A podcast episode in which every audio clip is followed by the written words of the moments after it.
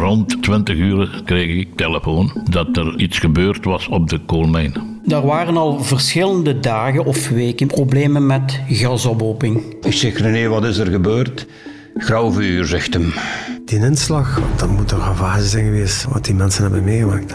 Je schrikt daarvan dat zoiets kan gebeuren? Alles zwart geblakerd, volledig zwart verbrand, volledig, alles zwart en gitzwart. Dat was dramatisch. Ja, dat beeld dat zit nog altijd op mijn netvlies gebrand, wat we daar gezien hebben. Op donderdag 8 maart 1984 breekt de hel los in de mijn van IJs de. Een grauwvuurexplosie eist een vreselijke tol. Zeven kompels laten het leven in de ondergrond, op 700 meter diepte. Dit is het verhaal van een drama dat de geschiedenis zou ingaan als de laatste ramp in de Limburgse steenkoolmijnen.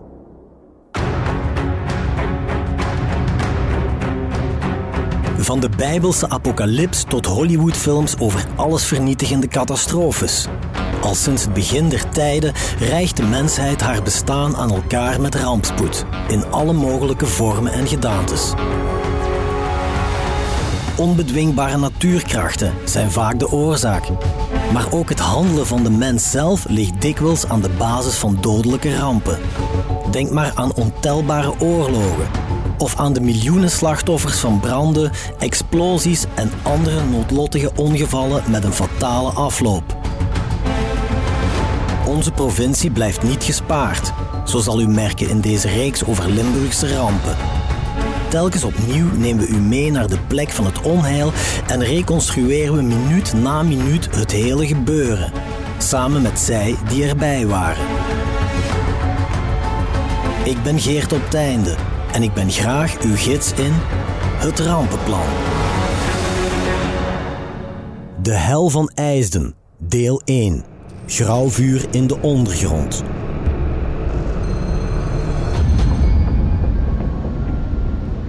Ik ben Armand Kalberis, ik was ingenieur in Waterschijnmijn. Ik ben daar begonnen in 1970.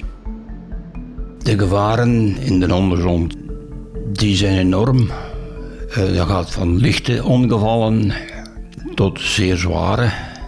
Waarom? Omdat de krachten zijn veel te groot. Dus het menselijk vlees dat stelt niks voor wanneer uh, er daar iets gebeurt. Hè. Ik ben verschillende keren moeten tussenkomen of in opdracht geweest als redder. In Waterschei zelf ben ik... Heb ik eens een maand uh, een brand helpen blussen in de steengang, waar de achterkant achter de bekleding vuur gevat was uh, in de steengang. Dus niet op de afdeling van productie. Dat heeft een maand geduurd eer dat we dat onder controle had. Ik heb daar toen zelf uh, veel geluk gehad. Ik, het was natuurlijk zeer heet, mochten daar maar drie minuten binnen blijven. Bij het in- en uitgaan met uh, volledig geïsoleerd van de buitenwereld, was mijn leiding losgekomen. En die slopgang, die toen achter bekleding in brand stond, die was volledig geïnertiseerd met stikstof. Dus al wat binnen haalde was stikstof in plaats van uh, lucht met zuurstof, of tenminste zuivere zuurstof. Ik ben dan neergegaan, ze hebben mij buiten gedragen. Er waren ook nog twee mensen van de red, waren twee redders van IJs erbij toen, gelukkig. En uh, ja, ik ben dan terug mijn positieve gekomen. Ik heb daar veel geluk gehad. Dan heb ik een paar zware ongevallen gehad. Mensen uh, die in de blindschacht uh, onderaf gevallen zijn. Een blindschacht is een verbinding tussen twee verdiepen ongeveer 80, 90, 100 meter. Een pijp van 100 meter. En, en dan in IJsde daar, waarvan spraken, ja, dat was dan de eigenlijke zware opdracht. Uh, in 1984. Hè. U hoort Armand Koubergs, die tot aan de sluiting van de Limburgse mijnen ingenieur was in de ondergrond van Waterschei en Zolder. Als lid van het kaderpersoneel maakte Armand ook deel uit van de reddersbrigade, die op 8 maart 1984 in actie komt tijdens de laatste Limburgse mijnramp in IJsden. Het is op die donderdag omstreeks 9 uur s'avonds dat dit tragische verhaal begint wanneer in Waterschei een verontrustend telefoontje binnenkomt dat het leven van Armand en van zoveel andere kompels voorgoed zal veranderen. Ik was van dienst Dus we hadden een beurtrol in dienst bij de postenwisseling. En in dit geval op die dag was dat dus 8 maart, eh, s'avonds bij de postenwisseling tussen post 2 en de nachtpost, post 3. Ik was altijd goed op tijd en op een gegeven moment kreeg ik een telefoon van uh, Louis Tienpont, ingenieur, hoofd van de veiligheidsdienst. En die zegt, uh, Erman, je zou je vijf redders moeten zoeken en, en naar reis te gaan, want er is iets gebeurd. Ik uh, vroeg hem dan, Louis, ik zeg, wat is er gebeurd? Dat zult je wel zien als je daar komt, zegt hem. Ik weet er het fijne niet van, maar ze hebben gebeld voor redders. Ik heb dan contact opgenomen met de veiligheidsdienst. En dan was er uh, André Tomaszewski, ik weet het nog heel goed. Die was verantwoordelijk voor al wat met het hele reddingsgebeuren. Uh, alles wat daarmee te maken had. Die zorgde voor de apparatuur. En die heeft toen ook dadelijk contact opgenomen met uh, vier, vijf mensen, redders, die stand-by waren. En hij heeft dan gezorgd voor de nodige apparatuur, dat, die, dat we die meekregen in het busje van de charbonnage. En we zijn dan naar IJsden afgebold. Juist de uur weet ik niet. Ik denk dat dat rond allemaal rond negen uur, negen uur dat het daar rond gebeurd is. Ik ben Vital Borkelmans. Ik werkte in 1984 in IJs in de koolmijn. Terwijl dat ik ook op dat moment ook mijn hobby uitoefende bij Patro IJzen. Het is een gevaar, hè. je elke dag naar beneden gaat, 600, 700, 750 meter. En dan pak tussen de 6 tot 8 kilometer van de schachten weg. Uh, weten dat je dan nog moet gaan dalen naar bepaalde punten om aan de pijlers te komen. Dus je moest altijd alert zijn. Zeker het moment dat je uh, in de pijler zat, maar ook in de gangen, dat daar een, een instorting uh, op een gegeven moment kan gebeuren. Dus ja, je moest uh, toch altijd alert zijn. Als je in, in, op een gegeven moment denkt het kan niet gebeuren, maar dan kan het juist gebeuren. En dat was dan het grote gevaar. Vital Borkelmans, die later profvoetballer zou worden en die carrière zou maken bij onder andere Club Brugge en als assistent bondscoach onder Mark Wilmots, is op het moment van de ramp mijnmeter in IJsden. Vital is enkele uren eerder nog aan het werk geweest, exact op de plek van het onheil. Na zijn shift trekt hij naar de voetbaltraining bij zijn toenmalige ploeg Patro IJsden, waar hij rond 9 uur het vreselijke nieuws te horen krijgt. Ik had juist gedaan met trainen. Kregen we te horen eigenlijk dat er een, een zware ontploffing is geweest. En we zijn met z'n allen toen direct naar daar gegaan. Dat is een beeld dat altijd zal bijblijven. Donker was het. Al uh, mensen komen allemaal naartoe. Uh, een vrouw komt kijken voor haar man of haar zoon. Families uh, wachten voor het nieuws en je hoort niks. En, uh, en, elke keer als er iemand boven kwam, was iedereen blij, was iedereen te applaudisseren. Maar we weten dat er daar nog mensen zijn die het leven hebben verloren. En, ik zeg het, ja, dat is te veel, dat is altijd te veel. Op dat moment is Armand Koubergs van de Reddersbrigade samen met vier collega's op weg van Waterschijn naar IJsden, waar dus iets is gebeurd. Maar wat dan precies, dat verneemt Armand pas wanneer hij aan de mijn arriveert. Aan de poort heeft zich intussen een massa volk verzameld. Zo herinnert Armand zich. We kwamen daartoe, zag zwart van volk buiten. Het busje moest zich een weg banen door het volk.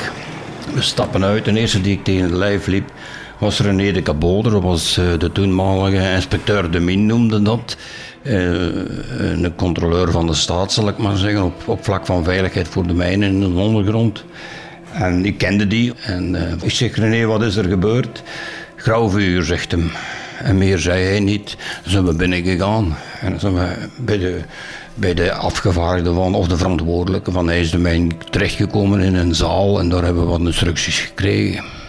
In de ondergrond van IJsden, meer bepaald aan ontginningspijler 5236, op een diepte van ongeveer 700 meter, heeft zich tussen 7 en 8 uur s'avonds een explosie voorgedaan, met grauwvuur. Van alle gevaren in de mijn is grauwvuur de grootste nachtmerrie van de Limburgse kompels, vertelt Armand. In een mijn is er heel veel kolenstof aanwezig. En uh, grauwvuur is in feite een kolenstofontploffing. Maar meestal is dat het gevolg van een ontsteking. Een ontsteking uh, bij het afvuren van bijvoorbeeld een steenfront of een kolenfront. Dat er uh, iets gas zat of zoiets, dan krijg je dan steek, krijg je een vlam. En dan een, een kolenstofontploffing, dat is zeer, zeer, zeer gevaarlijk. Een grauwvuurexplosie wordt dus veroorzaakt door zeer fijn kolenstof, dat in de juiste consistentie, gecombineerd met een bepaalde hoeveelheid mijngas, een immense ontploffing kan veroorzaken. Het kolenstof wordt in de mijngangen dan ook zoveel mogelijk geneutraliseerd door fijn gemalen kalk rond te strooien. En ook de hoeveelheid mijngas moet constant in de gaten worden gehouden. Dat vertelt Pino Vigo, die in 1984, net als zijn vaste collega Vital Borkelmans, mijnmeter is in de IJsdense ondergrond. Mijngas werd gevaarlijk als er meer dan anderhalf procent gas aanwezig was in de luchtstroom.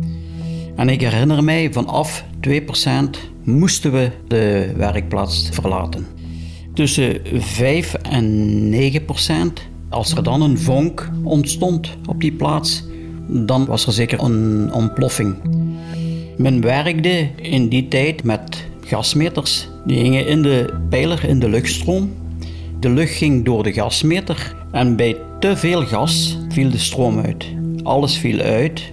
Men wachtte dan heel even. Na een kwartier of twintig minuten kon men dan terug de stroom opzetten en men kon verder werken. Maar over het algemeen werd de gas gemeten met de mijnlamp.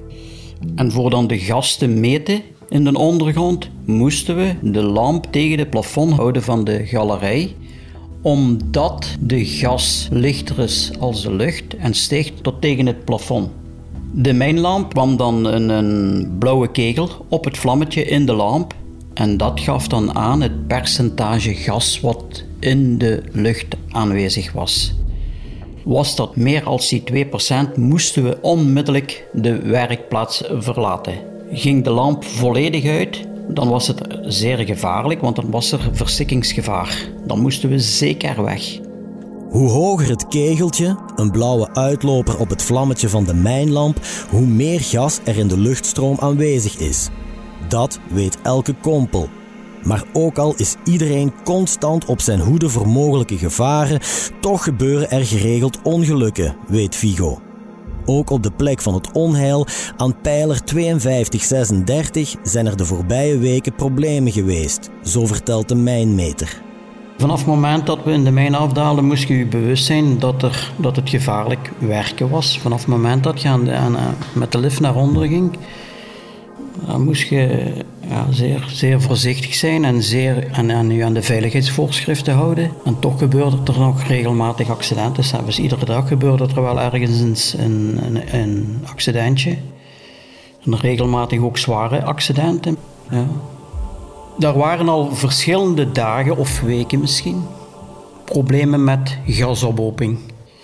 Wat wil dat zeggen? Dus regelmatig werd daar gas gemeten. Op die werkplaats werden de werken weer stilgelegd. De gas werd verdreven of weggeblazen. Dan werden de werken weer terug opgestart. Dat speelde zich daar af een paar weken ervoor. Tot natuurlijk de fatale avond dan. Heel waarschijnlijk juiste moment de juiste hoeveelheid gas in de stroming van de lucht. En dan ergens een, een, een elektrische schakelaar die opgezet is. Dat heeft dan tot die ontploffing geleid. Mijn naam is Shaw Ooms. Tijdens de mijnramp van 1984, 8 maart, was ik tevens vakbondsafgevaardigde, maar ook lid van het comité Veiligheid en Gezondheid in de koolmijn van IJsden. Rond 20 uur kreeg ik telefoon dat er iets gebeurd was op de koolmijn. De verklaringen die wij te horen kregen, is het dus zo geweest dat bij een bepaalde manoeuvre, een uitvoering van bepaalde werken, werd er een schakelkast van een bepaald toestel ingeschakeld en is de stroom afgeballen. Daar is dan een elektriker voor opgeroepen en die heeft dan in de cabine terug de stroom opgezet. Maar dat heeft ongeveer schijnbaar anderhalf uur, twee uur geduurd. En natuurlijk, dan is ook de ventilatie stilgevallen. En uh, dan heeft er zich een gasophoping plaatsgehad. En toen heeft de elektriker gezegd, de stroom staat terug op. De ventilatie bolde. En natuurlijk, die mensen die dachten, ja, alles is veilig. En men heeft terug die, die schakelkas terug in dienst gezet. En dat heeft waarschijnlijk een vonk gegeven. En dat is tot ontploffing gekomen. Die mensen kunnen het ons niet meer vertellen. Maar wat heel de grootste waarschijnlijkheid is, is dus dat bij het inschakelen, uh, de fout die gebeurd is, dat men waarschijnlijk geen gasmeting opnieuw gedaan heeft. Dus het eerste wat een mijnwerker altijd deed, als die afdaalde en die begonnen te werken, dat was de gas meten. Hè? Maar dat zijn pijgen naar Pasen. Hè? Dat is gebeurd. Dat is ernstig genoeg. Ja. Die mensen kunnen het niet meer navertellen, zegt oud-vakbondsman Jean Ooms. Dat is helaas de harde realiteit, want zeven kompels laten het leven. Vijf van hen komen om op de plaats van de explosie zelf. Twee anderen sterven iets verderop door het inademen van de giftige dampen die na de ontploffing door de gangen gaan. De slachtoffers krijgen al snel een naam: Mustafa Kanzev, Feridun Özdil, Nejdek R, Ismet Tas, Marino Fumarola, Hippolyte Drezen en opzichter Alfons Thijs overleven de mijnramp van IJsden niet. Het tragische nieuws dat zeven collega's overleden zijn tijdens het uitoefenen van hun job komt keihard aan in de hechte gemeenschap. Zo vertelt mijnmeter Vigo. De vrijdagmorgen, ik was toen naar de mijn gegaan voor te gaan werken en ik zag dat buiten veel mensen stonden. Het eerste idee was er, dacht ik, van, van hier is een staking. Maar ik kwam weldra tot de conclusie dat er, ja, dat er een ontploffing had plaatsgevonden in de, in de ondergrond. Ik zocht mijn vrienden op waar we mee samenwerkten. En we stonden dan bij elkaar en we waren dat dan aan, aan wat was er nu juist gebeurd en, en, en waren er doden bij. Ja, en toen kwamen we tot de conclusie dat er zeven mensen overleden waren onder. Ja, iedereen stond daar eigenlijk droevig. Dat was dramatisch. Alleen geschrikt daarvan dat zoiets kan gebeuren.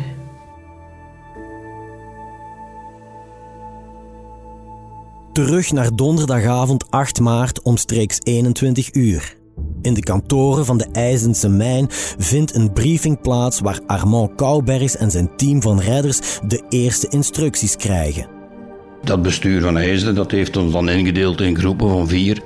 En je moet altijd voorzichtig zijn, super voorzichtig zijn. Je zit gewapend met meetoestellen, temperatuurmetingen, gasmetingen. Alles moet genoteerd worden.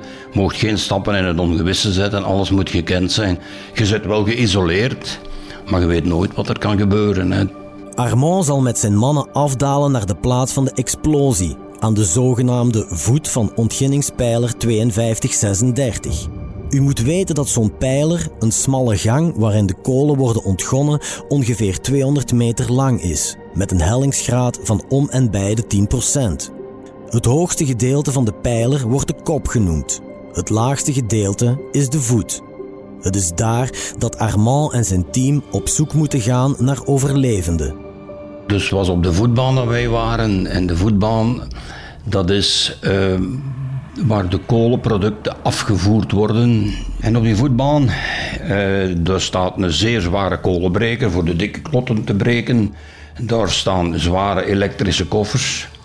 En die ontploffing die moet, dat moet zeer zwaar geweest zijn, want wat, welke ravage dat ik daar gezien heb. En ik, ik was gewoon van, van om te gaan met het verplaatsen van brekers en van koffers en zo. Dat is allemaal zeer zwaar materiaal. En hoe ik in toestand daar gevonden heb, alles zwart geblakerd. Die kolenbreker die lag helemaal op zijn kant. Gecatapulteerd, de koffers waren weggeschoten. Uh, die luchtkokerleiding, dat is een, denk 600 of 800. Weet ik zo nou niet meer, maar dat is allemaal metalen draad, spiraaldraad met plastic rond. Stevige plastic, er schoot niks meer over, enkel en alleen de spiraaldraad nog. Dat hing daar met de flarden van gesmolten plastic aan. Al die leidingen, is een waterleiding, een persluchtleiding, eh, hangt daar. Uh, perslucht dat is natuurlijk niet zo erg, maar die waterleiding, als die kapot uh, geslagen wordt of kapot geschoten wordt, tot aan het middel moesten we door het water. En ja, dan op zoek naar overlevenden.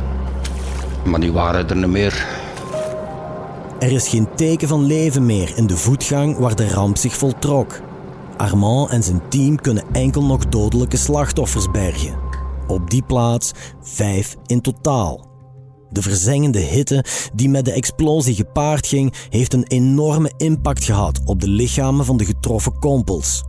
Het is een beeld dat redder Armand tot op de dag van vandaag blijft achtervolgen.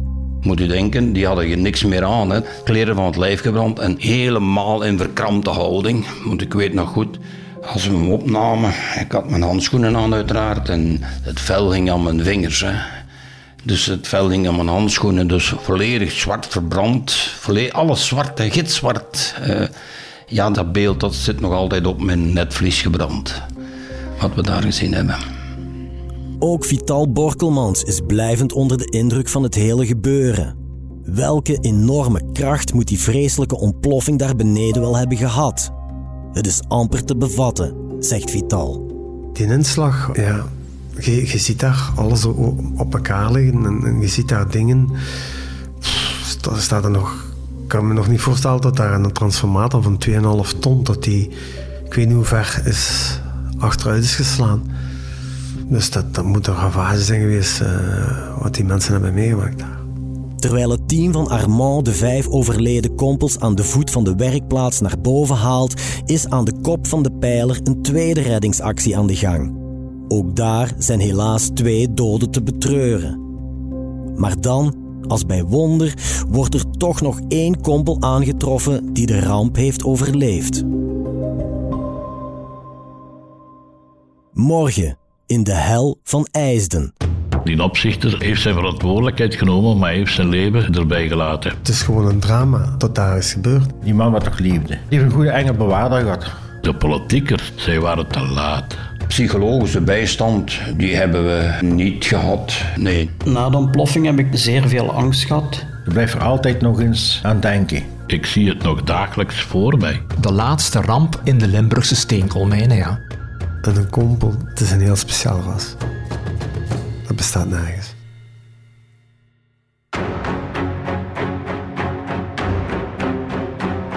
Het Rampenplan is een productie van HBVL Podcast. Deze reeks wordt samengesteld door Geert op het einde. De audioproductie is in handen van Len Melot. Coördinatie door Cato Poelmans. Geert Nies is chef podcast. Reacties zijn welkom via podcast@hetbelangvanlimburg.be.